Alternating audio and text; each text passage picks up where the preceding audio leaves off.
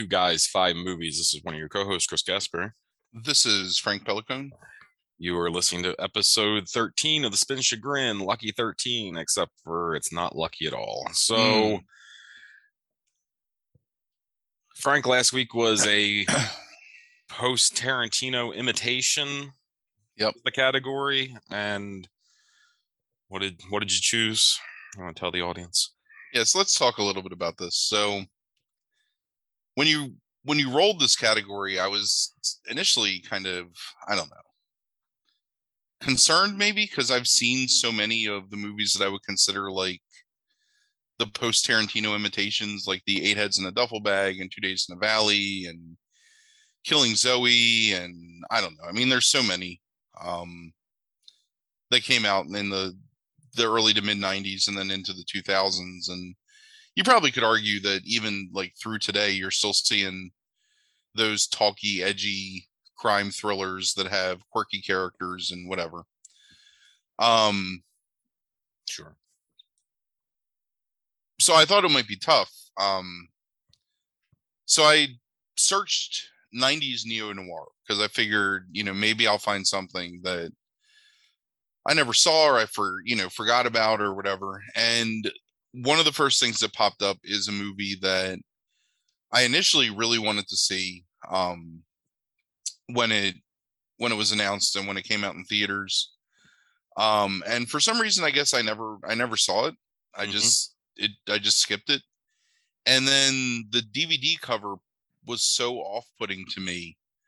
Um, What was the DVD cover? It's this like piss yellow Yeah, color. okay. It's the one that's on Wikipedia then, if anybody wants to see it. Yeah. um yeah with with them kind of in yeah like grayscale almost Mhm. um like super saturated by the color of the background so the movie is the way of the gun Yeah. and i watched this movie on wednesday night maybe wednesday or thursday night like pretty soon after we did the spin chagrin and afterwards i kind of cheated a little bit and i pulled like a like a pseudo red card and I texted you and I said, look, like I think you need to watch this movie too before we talk about it. Um just because I I thought it was so awful. Yeah, Um, and and here's the thing: is I had the exact same experience as you, where it's like I heard McQuarrie was writing and directing like this movie. I was a big fan of The Usual Suspects, so I was like pretty excited by the idea of it. And something happened between the announcement of it.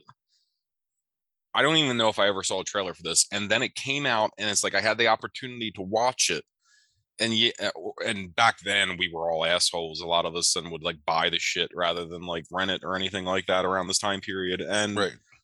I, I had the opportunity to like buy it and watch it, and there was just something that made me say no. Like I don't, I don't want to see that. I don't have any interest in it.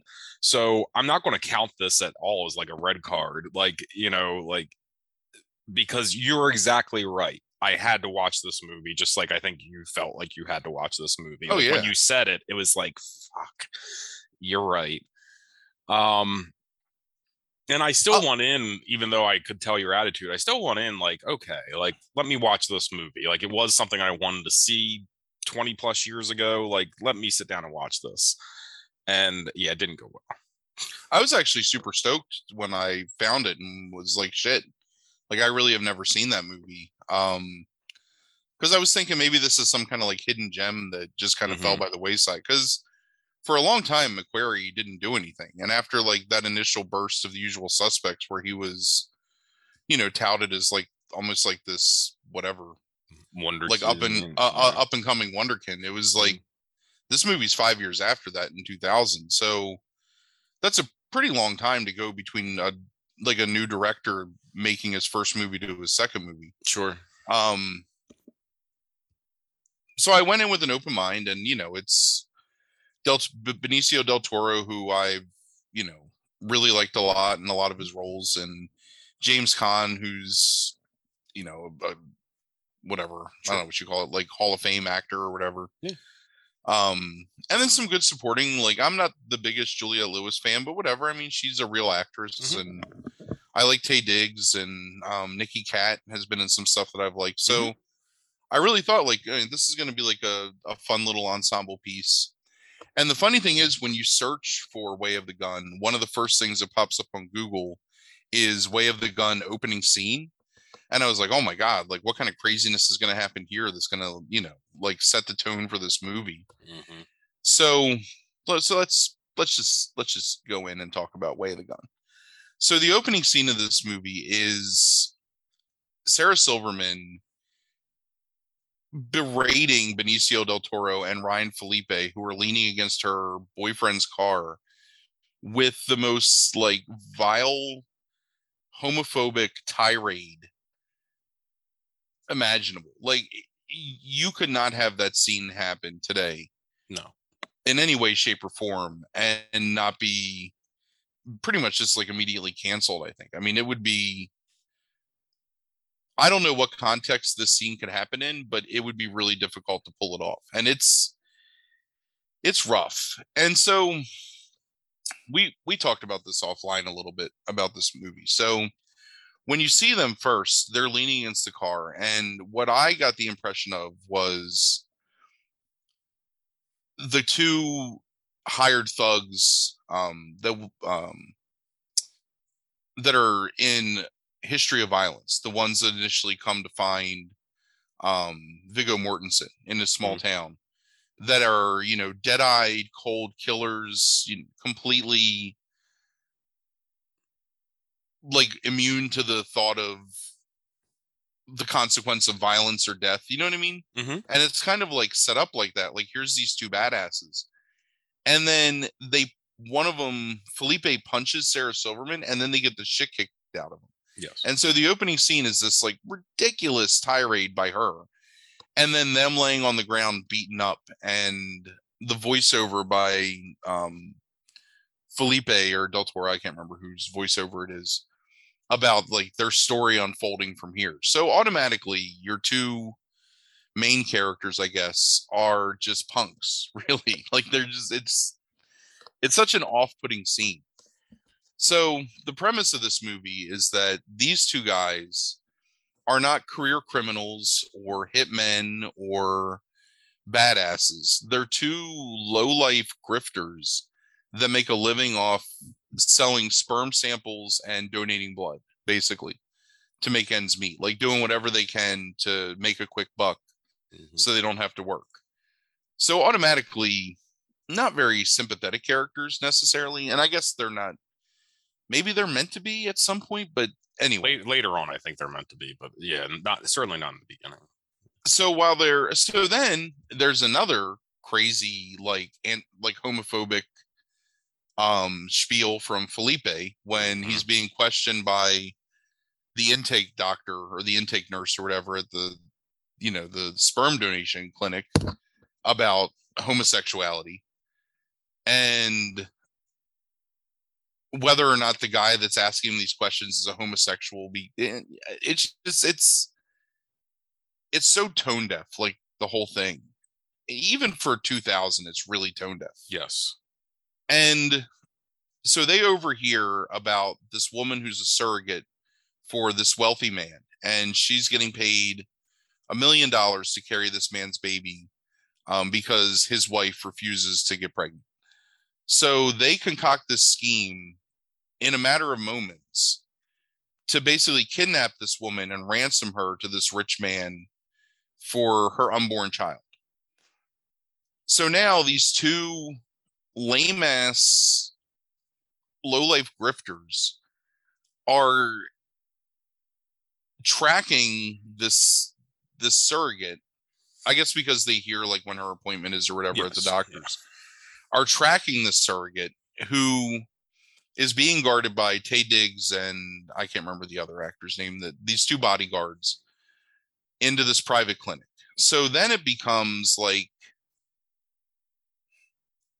they, so they come in and they're immediately made by the bodyguards that they're you know ne'er-do-wells and they draw guns on each other. And then the bodyguards are like basically like well we'll shoot her to keep you from taking her and they just back off they just leave. And then she you realize like i guess there's some other dialogue where she's like talks about being unhappy or whatever. But then she runs away from the bodyguards and you go into the scene where these two assholes have now murdered like this professional group of the other bodyguards that are there. And luck into her running outside and they take her and they get in their van and then they execute this fucking like heat level getaway in their bronco that it, it's just it stretches it stretches the limits of like credulity like super fast that all of a sudden these guys are these professional Yeah. shooters and criminals that can execute with military precision these maneuvers to kidnap this woman and outsmart these two other men who are actual professional, you know, whatever. Like, I mean, they never go into it, but you know, and, and, like and the, and the are problem with it is there's no nuance when this is when this happens there's no nuance in the sense of like letting you think that they got lucky you know that they're like bad comparison or like you know analogy maybe but it's like you think of like okay so these these these these guys that are trained are nine out of ten like you know bodyguards or whatever or like you know killers. And like say these guys are like four out of ten or something like that and they got lucky right? Right. you know? There's no sense of that whatsoever. It's like suddenly there are these dudes that got beat down outside of a club that sell their fucking sperm um for money and then suddenly like you know these these fucking pieces of shit get lucky you know against these guys but there's no sense of that it's almost like no these guys are always these guys except for when they're selling their sperm um it, it or even like I have more to say, but I want to get through the movie about like some of that stuff. But cut out, cut out like 40% of the movie so far and just have them kind of luck into her trying to escape sure, these guys outside and they take her in the car and then they realize like oh my god like we can make a lot of money ransoming her Yeah. and then they get away but it, so Uh, uh, anyway yeah. so and, and let me just since we're at this point, let me just say, I in the first nine minutes of the movie is when the Silverman scene happens, and then the scene with the sperm donor stuff and the and the Benicio and Phillippe, like you know, I guess it's supposed to create their characters, maybe like or give you an impression of their characters. It doesn't. It doesn't do a very good job of it because the whole Phillippe thing is just like you said, this uh, uh, anti-homosexual rant right um which feels it if that's supposed to establish them it makes both of them kind of both annoying and and unlikable immediately and i don't know if that's the goal of this considered they're your kind of eyes and ears throughout most of the movie like they're your at least central characters if not protagonists or maybe they're anti-heroes. I'm still unclear even after having watched the movie like what their role is supposed to be but i i texted you like nine minutes in and i was like i I texted you after the first scene and I was like ugh and then i texted you after as like it got worse. It got worse after nine minutes with that with that gay rant. Um completely doesn't need to be in the movie whatsoever. There is no reason to me to put it in. It doesn't do anything with the character. It doesn't establish anything about the character. It is just there almost to me that the writer of this perhaps just wanted to get that gay ran in. Right so anyway so let's let's Yeah. get through the plot and then we can go back because i have some quotes. Um so they again military precision execute this kidnapping. And the idea is they're going to take her into mexico and then get the doctor to come down and basically be their the the bag man to bring the money down and then they'll let him deliver the baby take the baby and they'll get away with the money in mexico. So enter james Caan, who's probably maybe the best part of this movie i guess. It's Um, absolutely yes true. I only say that because I find a lot of his dialogue to be really stilted, but I think that Caan does a good job of delivering this world weary career criminal persona. And actually, in my opinion, um shit, what is his name? The guy that plays Abner, uh Caan's like partner. Mhm. Uh, It's Geoffrey Lewis is the guy's Yeah. Yeah. Geoffrey Lewis, who's pretty recognizable as a um, yeah, ever you've seen him in something. Yeah. As a, a a guy playing Russian roulette with a bag full of loaded guns, who's trying to kill himself at the beginning of the movie, um, who's James Caan's partner. Like those two are probably the best parts of the movie, in my opinion. So anyway, so you find out that the man that was paying for the surrogate baby is not necessarily like a crime boss, but he's kind of a guy that helps crime bosses to cover up their tracks, sort of. So he's super wealthy and really connected. And he wants to keep Taye Diggs and Taye Diggs' buddy on his employee employee, even though they fucked up and like lost his surrogate mother. Um, because he wants to have a son so bad because he finds out at the beginning of the movie that she's carrying a boy. So James Caan just wants to go in and basically take these two guys out and get the girl back because you find out later and spoilers or whatever that the girl is James Caan's daughter that he convinced to be the surrogate so she could get this I don't know whatever. It doesn't make any sense in terms of the plot. right. And you actually can guess that it's his daughter within like the first time that her identity is even kind of broached with him in a scene. Like there's no subtlety to it at all, but they don't really tell you until the last, I guess, 15 minutes of the movie, like, oh, hey, like it's supposed to be some kind of twist. Mhm. Um, or maybe I'm just an idiot and missed them like saying it earlier, but I the way that he does it is meant I, I think it's meant to keep you in suspense. Ah, so there's a whole lot of talking. She needs medical attention, so they get the doctor to come. The doctor has a gun, but they pistol whip him and take the gun. He says she needs medical attention, but they're like, you know, you need to do it here. And then it turns out that he's the son of the guy, the pseudo crime boss, but he's a fuck up and he did some unnameable thing. I guess like he botched an abortion, I suppose is what the implication is in Philadelphia. And now his the other guy's like crime connections somehow smoothed that, that over. So he didn't like lose his license, but now he's like, you know, got a blood debt to his dad where he's got to do whatever he wants, which is why he's using his doctor skills to help deliver the surrogate baby. Then there's another weird subplot where Taye Diggs is for no reason fucking the wife of the pseudo mob boss. Yeah. And it just kind of comes up and they're like, hey, you know, we're gonna we're gonna run away and take take him out and you're gonna take his place and then we're gonna be together, but like nothing ever comes of it. It doesn't even matter. So it's 20 or not 20, it's like eight or nine minutes of dialogue that are completely irrelevant to the rest of the plot.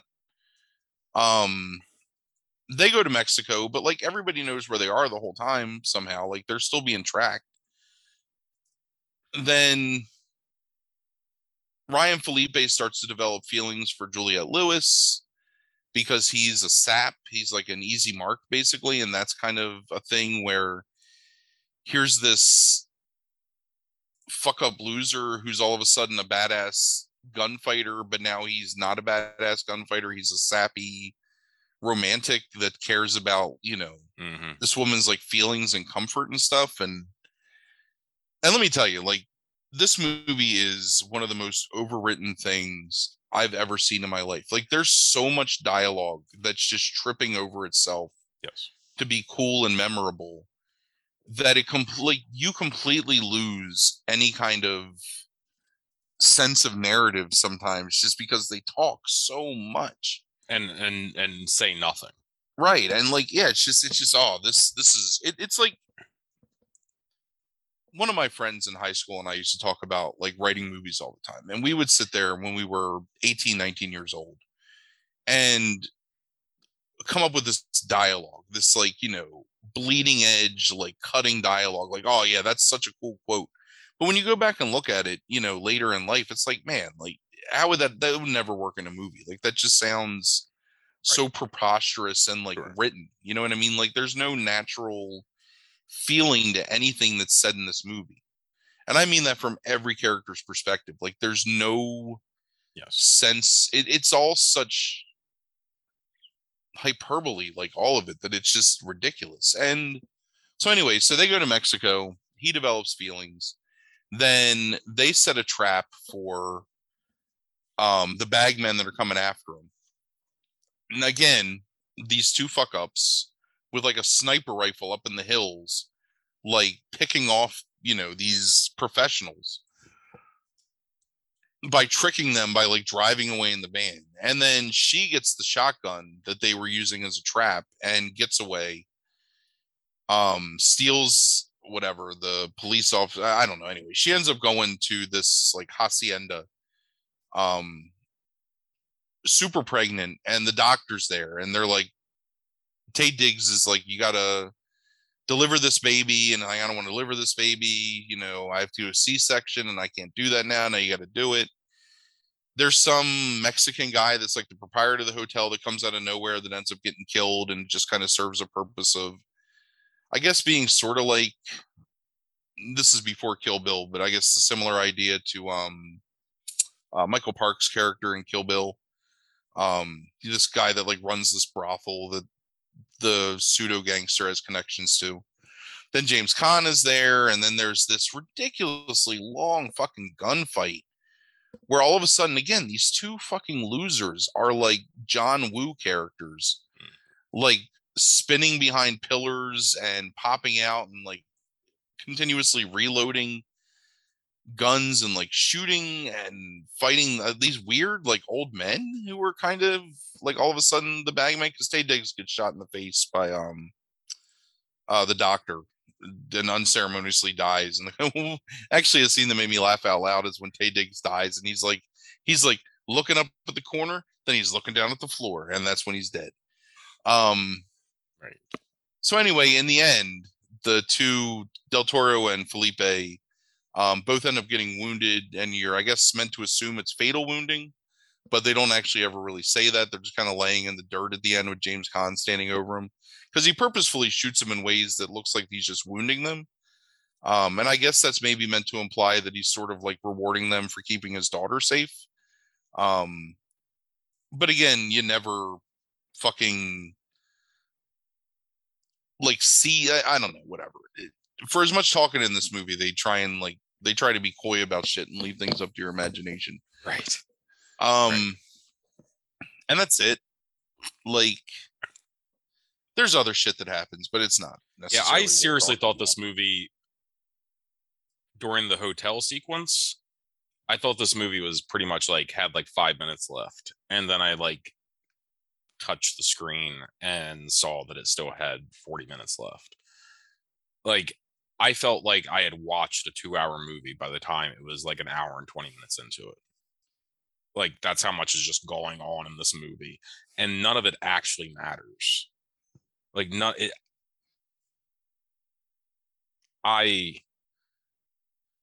the more it went on, the more I like felt hopeless like in life.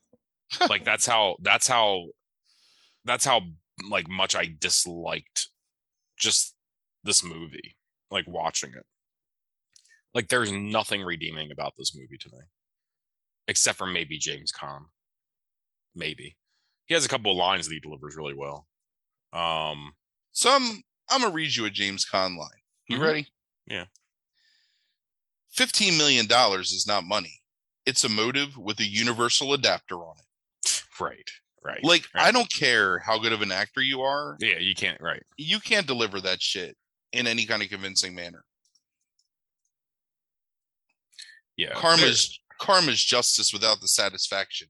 I don't believe in justice. Yeah, the, the the there's one good line that he that he writes in this and and Caan delivers it is um something like the only thing you can suppose about a old man broken like something like a broken old man is that he's a survivor or something like that which i thought was a good line. Um but way too on the nose at the same time like for like it's like if you want a line that defines the character and what you're supposed to feel and think about the character um there you go. It's served up to you like easily but i thought it was a good line. Um it's just too on point. Yeah, I don't know. Yeah i think i think everybody in this movie i and here's why i feel so negatively about this movie. If i just go through every aspect of it acting it's like benicio doesn't feel like he's trying. Phillippe feels like he's trying and can't deliver. James Caan isn't trying and is still probably maybe like one of the best things in the movie. Um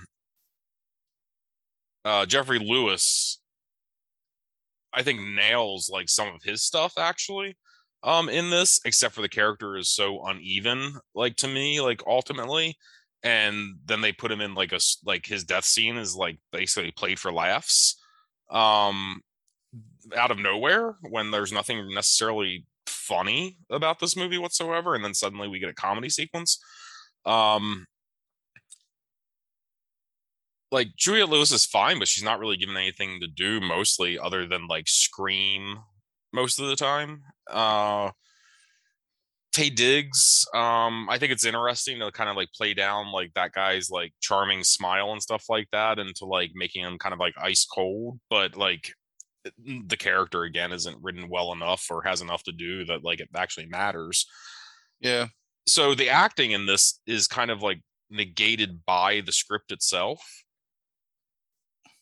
well, I mean, yeah, the script is just like the the script is tripping over itself constantly to try and outdo the last line that you heard yes to the point where like none of it resonates with you at all. sure I mean, It's again, I'm telling like it's a, it's a great example though of an imitation of Tarantino because it's somebody who's trying to write this kind of Tarantino-esque dialogue. I think of like some snappy and witty and has impact to it and sounds cool sure, and it's awful. It's awful. yeah, it's really bad. Uh, Maybe the best. I'm trying to think of things that I can say. The scene where, so first of all, you you say that Del Toro feels like he's not trying. Del Toro feels like he's asleep. Yeah. like he's he's he's a mumbly dude anyway, and half of his dialogue is just. Yeah, it's just like whispered, mumbly shit.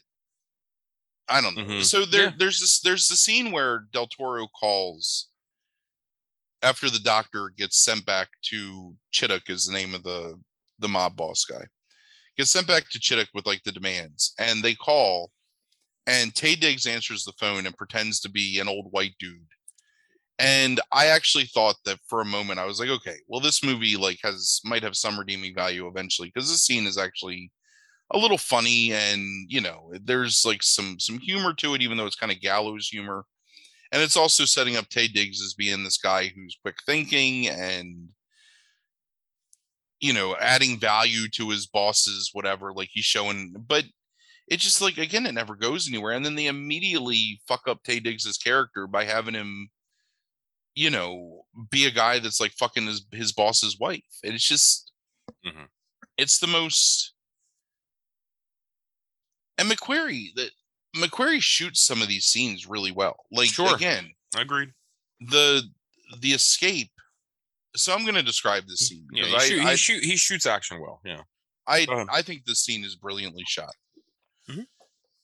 So Del Toro and Phillippe have commandeered this Bronco, and they have Julia Lewis in the back, and they realize that the people chasing them are not afraid to shoot at them in order to try and stop them to get her because all they care about is the baby. So they pull down a narrow alley.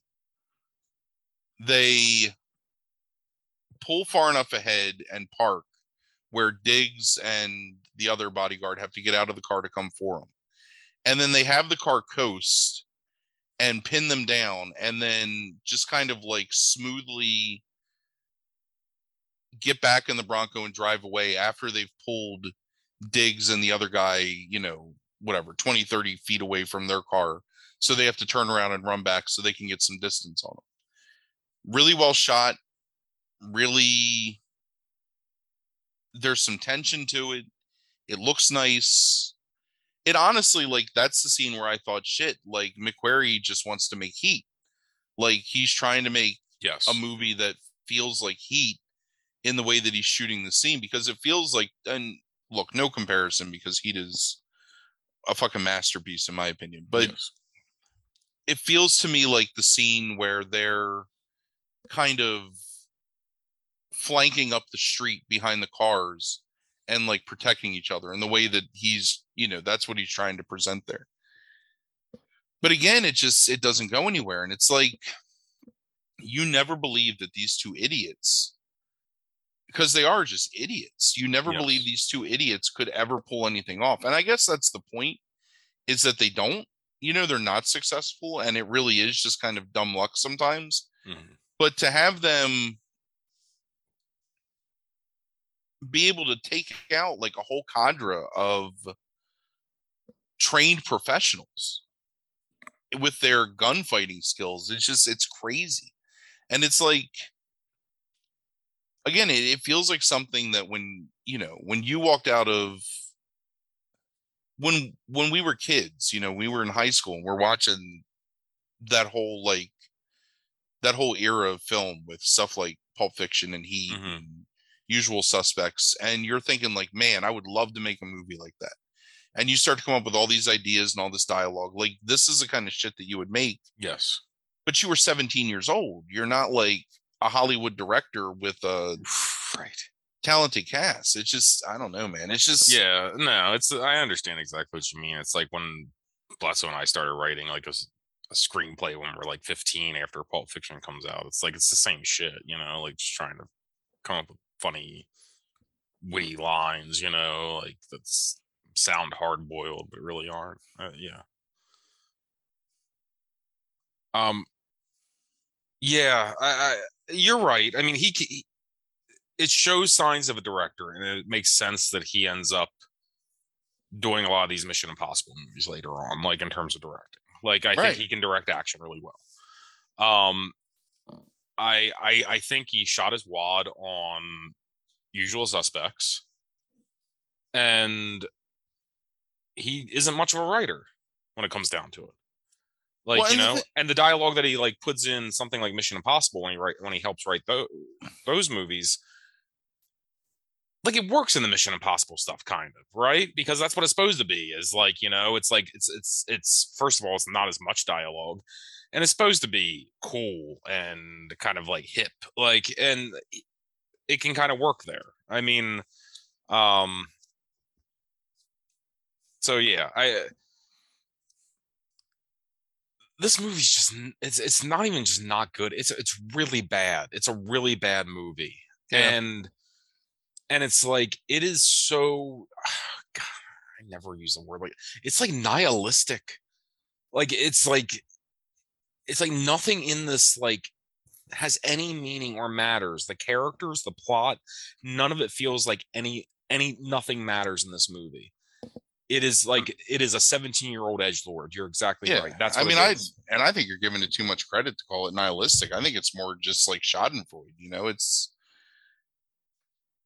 it's somebody that that hates. Number one, again, I don't think it can be overstated, like how grossly homophobic this movie is. And maybe the whole point is to show these characters in a way that makes them less sympathetic but you don't you Ryan Phillippe's spiel to the intake nurse or whatever Mhm. is not a not a soliloquy you give to a character that you want to eventually redeem and try and make likable. Yes. Right.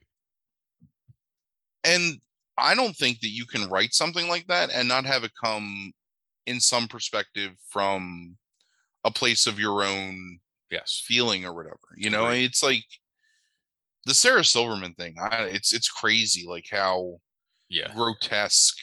You know, do you like to fuck babies? You like to face fuck babies. Yes. Yeah, you want to you want to fuck a boy. Like we're gonna fuck you in the ass. It's it's so Yeah. Yeah. creepy and crass and never ending. Like that scene goes on. It feels like for so long. It does. And you know what? Here's the thing. If she's the cretin that's saying these things, and then these two cool, collected like killers then beat the shit out of like all these people and kind of just walk away, maybe that's maybe there's something there. You know what I mean? Maybe that's some element of character development there where you see that there are people that can handle themselves. But I mean, they just get beat up by a bunch of dudes outside a club. It's like Yeah. I don't know. It's just lame. It's It- it's it's it's a lame movie. Well, uh, yeah. So, like, ultimately, my feelings on this movie is, um, I actually found um our good friend, um, one of our good friends, Jonathan Rosenbaum, uh, said that it's a lot of uninteresting and unpleasant people. Uh, a lot of un- inter- uninteresting and unpleasant people torture, abuse, and fire guns at a lot of other uninteresting, unpleasant people in a repulsive, interminable would-be crime thriller.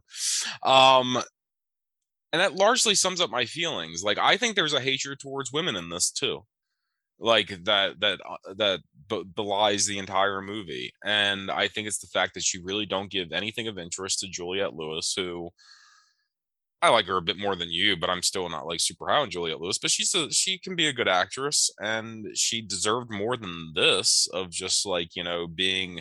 I mean, think of what you're doing to a pregnant mother throughout, like you know, all of this movie, like, and the that you're subjecting this character to, and and not giving her anything of depth really? Like when it really Right. comes down to it? Like you were it's to me it's like you have that problem with torture porn and stuff like that a lot of times um which i understand. Like this was more disturbing to me at times than any torture porn um of just the way that they subjected this character to all this stuff like like between that and the homophobic stuff like i f- i text you i felt like a worse person having watched this movie Yeah. like yeah, and taking the same way. ideas of it into my mind um but i do want to bring up because I, I i did some reading the day before this because i was like dreading talking about this movie because it, it's just it doesn't make me feel good it really doesn't this movie and there's people and, and you mentioned this right before we started there's people that really like this movie a lot like So go ahead yeah, so I, I I tried to ask myself after I was watching it, after I'd finished watching it. Yeah. Does 23 year old Frank, if I go to see this in the theater, does he come out of that theater enjoying this movie? That's a good question And I don't know. I don't know what the answer is to that. I Right. mean, I want to think that I was probably past being impressed with stuff like this because obviously it didn't intrigue me enough to go see it. And I definitely knew about it, and I definitely was initially excited by McQuarrie, you know, getting back with Del Mhm. Toro and like right doing a you know this this neo noir. Mhm. Um, I don't think I would have liked this movie. Yeah. Still, I think I still would have found it to be stilted and over talky and over overproduced in a lot of ways for no reason. Because there's not really anything of interest that happens for the whole time. Like take out the bad dialogue and you know whatever, and just look at the plot, and the plot's not even very good it's Mhm. this really overly complex plot about a very simple crime that, that it's not even that interesting you know like there's not much interest right. Right. And if you would have developed a relationship between juliette lewis and ryan phillippe like if there's an actual romantic relationship there where he suddenly becomes her protector and maybe is at odds with del toro for a period of time because he just wants to you know ditch her and run or whatever like whatever. I mean i don't feel like rewriting way of the gun yeah. But maybe if that's kind of the plot maybe then there is some interest. Maybe it does become complex for a reason because now you've introduced some kind of human complexity into the equation. But she hates them the whole time. Hmm like she's shoot like tries to kill them and then tries to escape from them. And then when they get back to her it still is never determined that they're back because Phillippe wants to save her or because they just want their money, which 100% I think is what it is. Is you know, I mean, Phillippe risks his life to try and snatch. That's like the joke in the last 15 minutes of the movie, basically, is that they've left this bag of their million dollars on the middle of this fountain. And Phillippe is willing to risk his life to get the million dollars and just abandon her. So, uh, I don't know. Whatever. So- Terrible. So Post Tarantino. I, I want to. okay, let's talk about that before I do this real quick. All right, so. Well, maybe that segues into this. So the, whole idea here was post Tarantino imitation, right? Um, so I want to. I want to. I found this audience review that I'm I'm gonna have to like parse through here because it's extremely long. Somebody that very very much liked this movie though. Um, and I, I want to I want you to hear their take on this. Uh, I'm going to make a bold statement and say this is the best action film of the last 20 years. Writer director Christopher McQuarrie, writer of The Usual Suspects, made a masterpiece that deconstructs the modern action film telling the story of two scumbags who kidnapped the surrogate mother of a rich man in hopes of ransoming her for millions. Uh, the plan, of course, goes awry and things get violent and crazy. The general story isn't all that different from a number of other action slash crime films, and it's the way McQuarrie tells the story that makes this so unique, taking many well worn action film tropes and turning them on their head, but still making them work to great effect. The film starts not with an action sequence to build up its protagonist, but starts with them getting the hell beaten out of them and left lying bloody in the street over a pointless argument. In a very funny argument involving a hilariously obnoxious Sarah Silverman. There's also one of the slowest car chase scenes ever, but it's wildly exciting and suspenseful. At one point, there's a brutal shootout, which the audience never sees and only hears through the closed door from the pregnant Juliette Lewis's perspective. When the audience does finally see the bloody aftermath, the streets are strewn with innocent bystanders like you never see in major Hollywood productions. And the subsequent action that follows is every bit the equal to the shootout of Michael Mann's bank robbery scene in Heat. You also get realistic gunfire sound effects as compared to the usual bombastic explosions you hear in most action flicks. That should be in parentheses, but um, I don't know why that's on this guy's mind. Uh, and then there's James Caan. He plays a bagman fix it type of character, sort of like Winston Wolfe in Pulp Fiction, but as compared to the usual tropes, this type of character, he dresses like your grandpa in a members only jacket. When Caan delivers the line, uh, when Caan delivers lines, um, it brims with heavy untold character backstory. Uh, that's also kind of the magic of many of these characters. There's hints of their past in the backstories, but never none are ever fully detailed.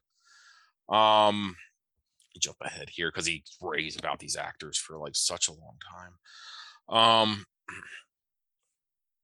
I also say this film made me decide Ryan Phillippe was okay and not just the dull tiger beat pretty boy. He's actually pretty badass in this film. Um, You're really making me mad. I just I, want you to know. uh, uh, uh. Okay, here's the final part here. Um, I'm skipping ahead because he praised the score a lot too for some reason. Okay, while Way of the Gun deconstructs the deconstructs the Walter Hill type of action film and turns it on its head, it absolutely delivers the action film goods. Something about this movie just clicked for me. It wasn't a universal hit with critics or audiences, but I'm solidly on the side of this film as a modern day masterpiece. The film may annoy the casual action film fan, since McQuarrie does subvert so many action cliches, but for people wanting something different, this film's well worth checking out. So I just want you to I mean- understand this comes up a lot about the subversion of especially not so much about critics now, but among film uh film watchers. So it says like a 46 slash 70 percent on Rotten Tomatoes. So audiences like this much more than critics do. Yes. And this is a common thing among film watchers is that like that like it is like, you know, like oh it's subvert it's subverting everything. It's like, you know, um I see what they're saying at times, but do you really think like this is like is so the, my question is does that is that part of what makes it a narrative fucking mess? Is like is is he subverting too much? Because it doesn't even feel like subversions to me. It feels like yeah, it's it, it it's not it's it's not subversive at all. So that's ridiculous. It's very much like it's ridiculous to say that it's subverting any kind of like genre tropes or anything. It just it plays into it. It just does them poorly and it puts way too much emphasis on being too clever for its own good in trying to make things plot twists that it telegraphs and doesn't even do well and then drops for no reason where there's no payoff to it. Like say what you want about Shyamalan and he's a very uneven director and screenwriter and deserves a lot of the mockery that he gets for his overt need to put twists in his movies. Every twist in a Shyamalan movie has a payoff. And even if it's a dumb payoff, it still is there. It still is something where you can say, he gave me A, and in the end showed me it was really B, right? Mm-hmm. Every one of his movies. Mm-hmm. This movie is like, oh, James Caan is grizzled and old, but he's a caring dad. But they telegraph it. Oh, Taye Diggs is a loyal employee, but he's fucking the boss's wife, but never Mhm. pay it off. Doesn't matter in the end. right. You know, oh, Juliette Lewis is in love with keeping her baby, but then doesn't get to keep her, maybe gets to keep her baby. I don't think gets to keep her baby. I'm not sure Who knows? because I think that the end shot of the end shot of this movie is um the mob boss and the wife, and the wife is carrying a baby as she's walking in front of like their giant like s- window in their spacious mansion. And I thought the assumption was that James Caan, even though he loved his daughter, still like delivered the baby to his boss because that's his job to do it. Yes. Like ultimately, he was Yes. the one that could carry out, you know, the even if it meant hurting his family, and he didn't want to do that. yes. The whole goal was to get her to carry the child to, you know, fruition, and then Mhm. collect the million dollars, and he did that. Yes. And it's like, where's the subversion there? I mean, it's. I'm trying to think of a movie that subverts your expectation. You know what? You know what's a, sub- a movie that subverts your expectations? Wild at Heart. Mhm. Because Wild at Heart is a road movie romance that's continuously subverting the pop culture tropes that exist in those kind of movies from the 50s and turning them into these crazy like acid soaked fucking weird ass visuals that only like Lynch really can do. But you know what? That movie is fucking crazy. Like there's Mhm. crazy things happening in that movie and that's the subversion. Um I don't know. I mean, just having plot twists is not being subversive. It's not it's not putting the genre on its head. Like having a slow fucking car chase, okay.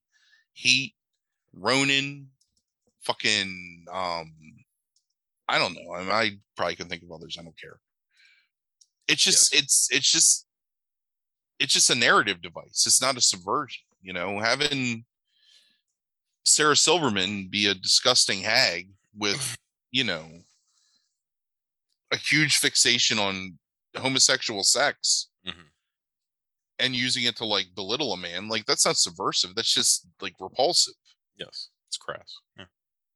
Having the gunfight take place off screen, fuck, there's a really good example of that. You know what? Fucking Reservoir Dogs, for fuck's sake. Yes. Like Reservoir Dogs, 90% of the gun violence takes place when you don't see it. yes. or takes place far like you see it far after you've seen the aftermath of it that's reservoir dogs is subverting that genre the gangster genre it's and i don't even like reservoir dogs that much anymore but in terms of what tarantino's doing there he's upending your expectations for what's going to happen in that movie Mhm. continuously and building suspense and structure and character through dialogue and action Yes. without ever paying it off viscerally by showing you what you want to see. And actually memorable dialogue too. Right. Mhm. That's that's subversion Right. of the genre. Like aping that in a really poor way and not ever paying it off is not subversion. It's just bad filmmaking. It's just it's not a good movie. So I, I, I have I, I I have two more things about reviews about this movie. Hold on. I, I want to be able to do this right. This is my favorite review from an audience member. Highly underrated gem. I cannot fathom the naysayers and those that label it derivative. Name an, any other film like it. You can't. Sloppy? Bullshit. Well directed and with a tight plot. McQuarrie told me he wrote it in five days. An amazing accomplishment. The acting is excellent. I normally don't care for Juliette Lewis, but she was good in this. Her father was great as usual. Del Toro was amazing, and this performance is better than the one he won an Oscar for in Traffic. This is without a doubt Phillippe's best performance. As to sluggish, no. Criminal procedures with any cleverness at all will take significant setup. I suspect the naysayers either didn't get it or didn't finish it. Somebody's real angry, real Yeah. angry about reading some reviews on that one. um, the the the more serious thing I wanted to say though about this is that I've become really accustomed in the past three years to like going through the critical reviews and stuff like that on uh, Rotten Tomatoes. So early on, like the contemporaneous reviews were, were were more positive than negative for this movie, even though it only has whatever like the forty six percent. Right. The the forty six that forty six percent happened because as years have gone on, more and more people reviewed it, and it's become uh, uh, with negative reviews. And I, to some degree, I don't know how you'd like it at the time as opposed to now, because I think you're exactly right. I think it is actually like it does feel derivative. Like um, it's not really like upending anything, as these people argue. But I'm convinced that people wanted Mc. For some reason, I think people wanted McQuarrie because all the reviews are very lukewarm. It's like a lot of them are like these like three and a half out of five star reviews, three out of four star reviews. It's like they wanted for some reason somebody wanted McQuarrie to get positive reviews overall, it feels to me. Um or the critics wanted to like this movie in some way, maybe because they liked usual suspects. I don't know. Um, but something was going on with the reviewers of that time and I'm not trying to like uh, espouse some kind of like crazy conspiracy theory payola type shit, but it's like there, there's something going on at this time, whether it's coming from the reviewers themselves who ha- feel some sort of like you know uh, charity because of usual suspects or see some hope in this movie and are like giving it like slightly better reviews than it deserves. But you can sense through reading people like Gleiberman and uh Desson Howe and Ebert like that there's a lot of there there's negativity towards this movie that they're trying to kind of hold back on when you read these people yeah. and do you uh, my question is do you have any thoughts on that at the time period like Oh, 99 yeah. 2000 like what why would they why do you think they would be so high on this movie possibly you find anything that you love, you know, that you discover, and you get really excited about it, and you find out that there's some follow up to it, right? mm-hmm. You know what? I'm going to use an example from our conversation prior to getting on the podcast tonight. We're both playing Wonderlands right now, the Borderlands like side project. Mm-hmm. Both of us are really big fans of the Borderlands series, with sort of like slightly diminishing results with each, you know, entry in the series. But we we still enjoy all three of the main games, right? Mhm. So super excited, you know, really like want to love this game, you know, excited to play it. You start it, not that great, you know, but still like, oh, you know, I'm I'm just gonna like push through these first couple of levels. When you love something and there's a follow up to it, like you so desire for it to be good that I think sometimes you're willing to almost ah, what's the word like like sacrifice your own dignity just to not admit that maybe you were wrong. Because if you go back and watch Usual Suspects, like look, Usual Suspects is a fine movie. Mhm. Usual Suspects was amazing at the time when you when we first saw it. And I this is how I felt about it when I first saw it. Because mostly because Kevin Spacey Mhm. is so fucking captivating in that role Yes. and the reveal of Kevin Spacey like Yeah. sh- like shifting and transforming his body from like broken and brittle to confident and smooth. It just it's it's mind-blowing it's amazing. But that movie is overly complex and convoluted. It just it didn't matter because it's so well done in terms of the performances and the final reveal that you forgive it. Sure. like when you go back and watch usual suspects today with the knowledge of what's going to happen a lot of that stuff is really lame. Like a lot of those little reveals it it, it doesn't come off as very clever. It just comes off as contrived but it still works because it's such a good performance.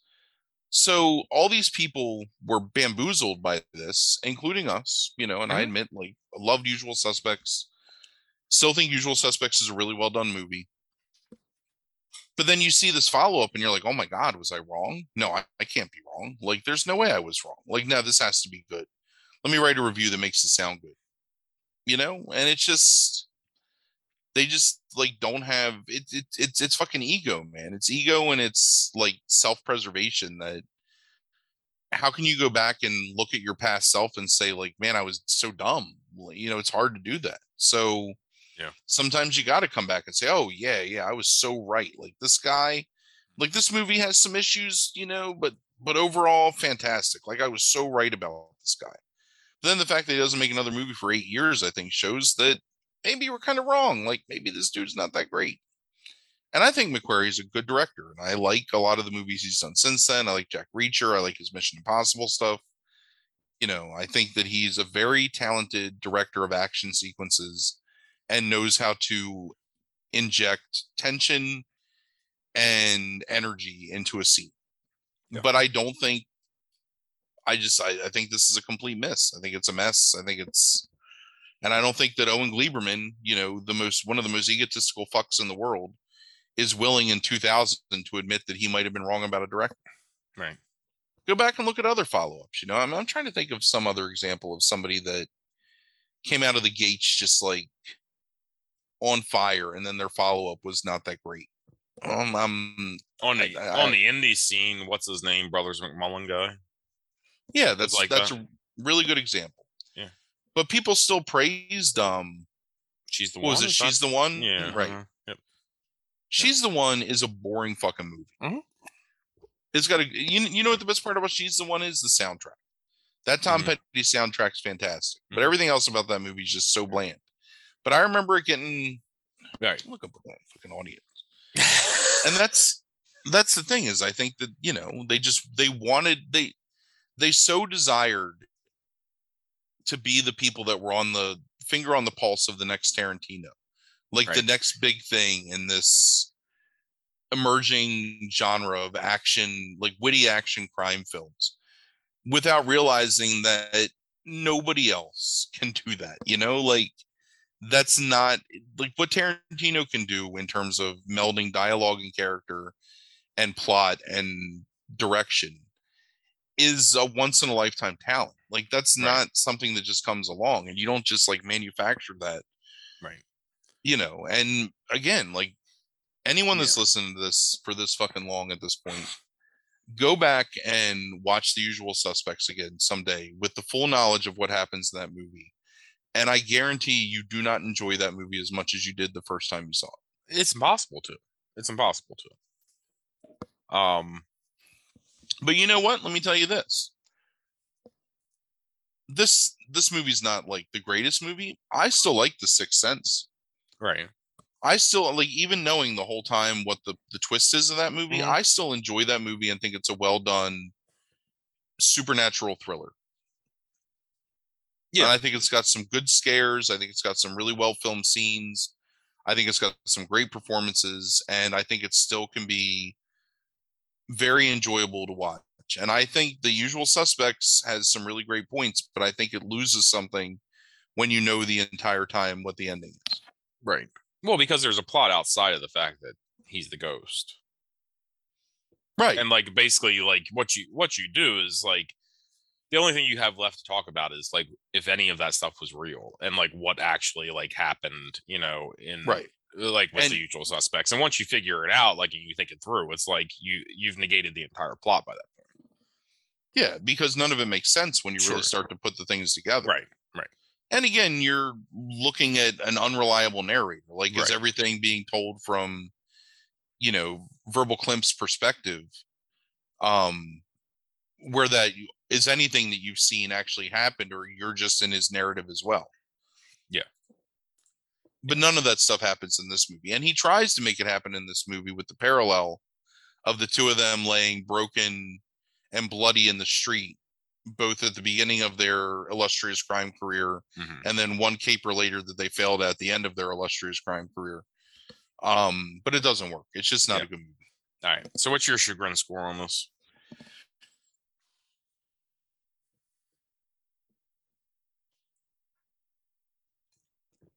It's an eight, I think. I didn't hate it as much as I've hated some other things that I've watched, and well the only thing you've given a nine to is larry the cable guy so Larry the Cable Guy- an eight so buddy, Larry the Cable Guy, colon health inspector. You need to, you, you need to say the title. You need to breathe that title out because it's put some fucking respect on it huh right. You got to put respect on that name. mm-hmm. Uh, Um, yeah, it's it's it's it's an eight. It's it's really close to one of the worst things that I've watched in the past thirteen weeks. So Yeah, I mean, yeah, I I don't watch as I I don't subject myself to the torture you do. It's it was really bad. It was it was one of the worst movie watching and thought experiments that I had to do after watching that movie that I've experienced in a while. So yeah, and Um, what I would say is like the only thing, the thing that keeps it from being a nine for me is that I can appreciate some of the stuff that McQuarrie does in it, and I do like you know James Caan's performance. So Mhm. I am gonna spin the wheel. Um. let's do it.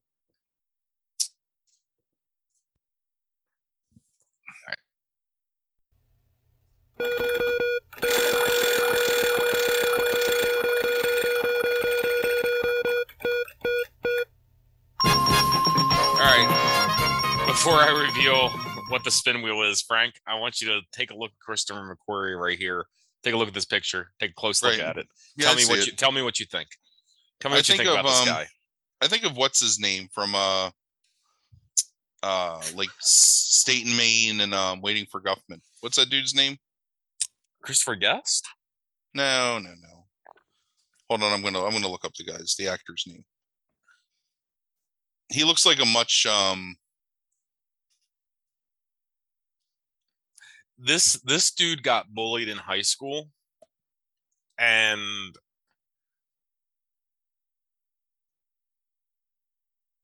he he definitely got bullied in high school, and then it's like he did something with his hair after he became after he got an Oscar nom. I just see John Michael Higgins right there. Oh, gotcha. You know who I see? Um, this is going to be a really weird reference. Uh, the actor actor's name is Stephen Whitting. Um, hold on. He was. There he is. To be clear, we're looking The- at a picture of fucking It's Christopher McQuarrie. I said it. McQuarrie. Okay. Yeah. Do you, do you remember this guy? Oh yeah, I know that dude. Yeah, that's who he reminds me of. Is he was in uh, Batman Returns when we talked about. Yeah, I, I always think he's the guy from They Might Be Giants. Actually, every time I see him, right, that's who he looks like. right. Um, you know, you know what, you know what that McQuarrie picture makes me think of is it's like, Yeah. I'm watching Entertainment Weekly in 2022, and it's like, whatever happened to the kid from Jerry Maguire? And then Mm, there you There go. That's a good reference. Yeah, Jonathan like- Lip Lipkowitz. Is that right? yeah, Lip Lib Libnicki. something like that. All right. Jonathan Lip, Lit, Litnicki, Lipnicki. I have no idea. Something. I can't remember. A That's human long time head ago. weighs weighs eight pounds or whatever. Right. Right. I mean, you have me a hello. All right. Hmm. You ready? You Yeah, ready? What's my, what's what's my wheel?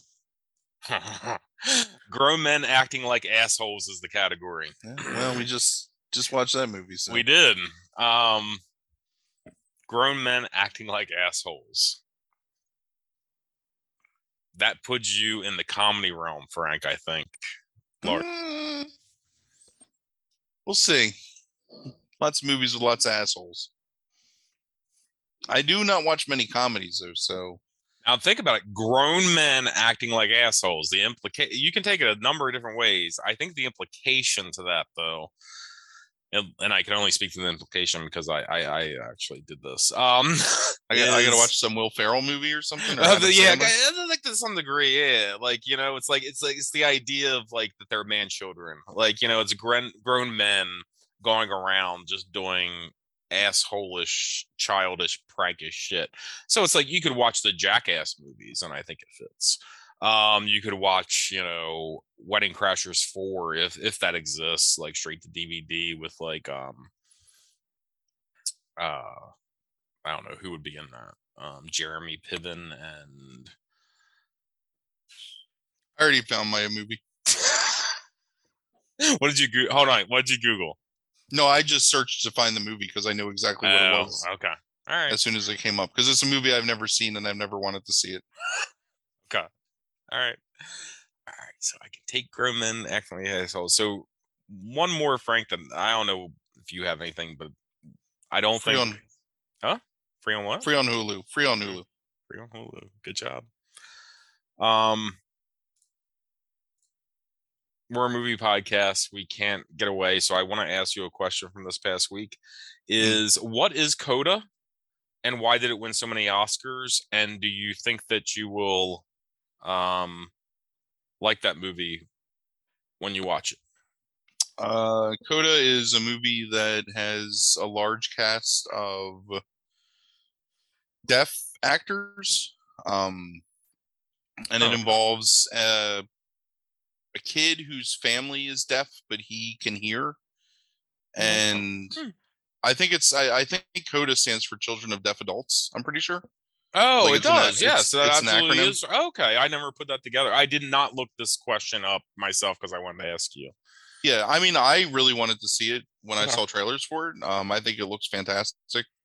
I I don't know if it's the best movie of the year, um, but I definitely think it's cool that the Academy like recognized a movie, you know, that is pretty challenging to watch for most people, considering it's subtitled. Um, Right? yeah, I thought this movie looked really good. Is Marlee pretty- Matlin in it? Uh, I don't know. Huh. I'm pretty excited to see it though. Okay. All right, cool. Um, I, I, that's the one movie I hadn't looked up. Like out of all the lists of Yeah. Oscar noms, I, I don't think I looked it up like whatsoever. I thought you were gonna hot take me for a second. Nope. Um, That's cool. We'll be that the was, only that, podcast that, was- that, was- that was the that was the partial joke. Uh, so, yeah, no, no interest. um, no interest in in, in deconstructing that. Um, right. like- I already left. like um like um was sad. right like christopher mcquarrie deconstructed the walter hill action movie so Right. We're we're subverting the expectations of our audience by not talking about the thing that every person is talking about. exactly So, right Yeah. actually I think- I think i think the time is past already we're we're, we're 48 hours past it man come on Right. time moves on um so goes on without me. all right so grown men acting like assholes next week you got the Yep. movie I got already it. figured it out Yep. all right Hundred percent. all right cool right. It actually it, it actually might be another nine. I'm gonna let you know because I remember the trailers for this movie and being absolutely appalled. is david spade in it A hundred percent. He is. Oh shit. That's a good guess then. Oh Yep. shit. All Well, right. You're uh low hanging fruit, really, if you can if you think about it. That just made me feel bad about myself, but not as bad as watching the way the gun did. Um, it made me feel like a really terrible human being. Um, for Oh my god, it's free a bunch of places. Oof. Hmm. Hmm. Okay. Um. All right. You have anything else that you want to talk about? No, I can't week? think of anything really that happened this week. Um, Taylor Hawkins died. That was sad. Oh Uh, right. Yeah. Yeah. Yeah. yeah. Not that we talk about music much, but um, you know, I mean, seemed like a really decent and universally loved person. So, you know, curious to see what happens with the Foo Fighters, I guess, but really sad for you know them and his family. Not a big Foo Fighters fan, but um, everything I've read about the guy subsequently sounds like a decent dude. I mean, friggin' um, Elton John eulogized him on the other night, like the night it happened, and played "Candle in the Wind" in his honor. So Oh Jesus. Yeah. He's only done that for one other person, right? Um, yeah, he was like, it was like, like, like this is one of the best people I've ever met in my life, and Right. one of the truest musicians that's ever lived. And Right. yeah, it was pretty um, That's crazy. They pretty changed the lyrics.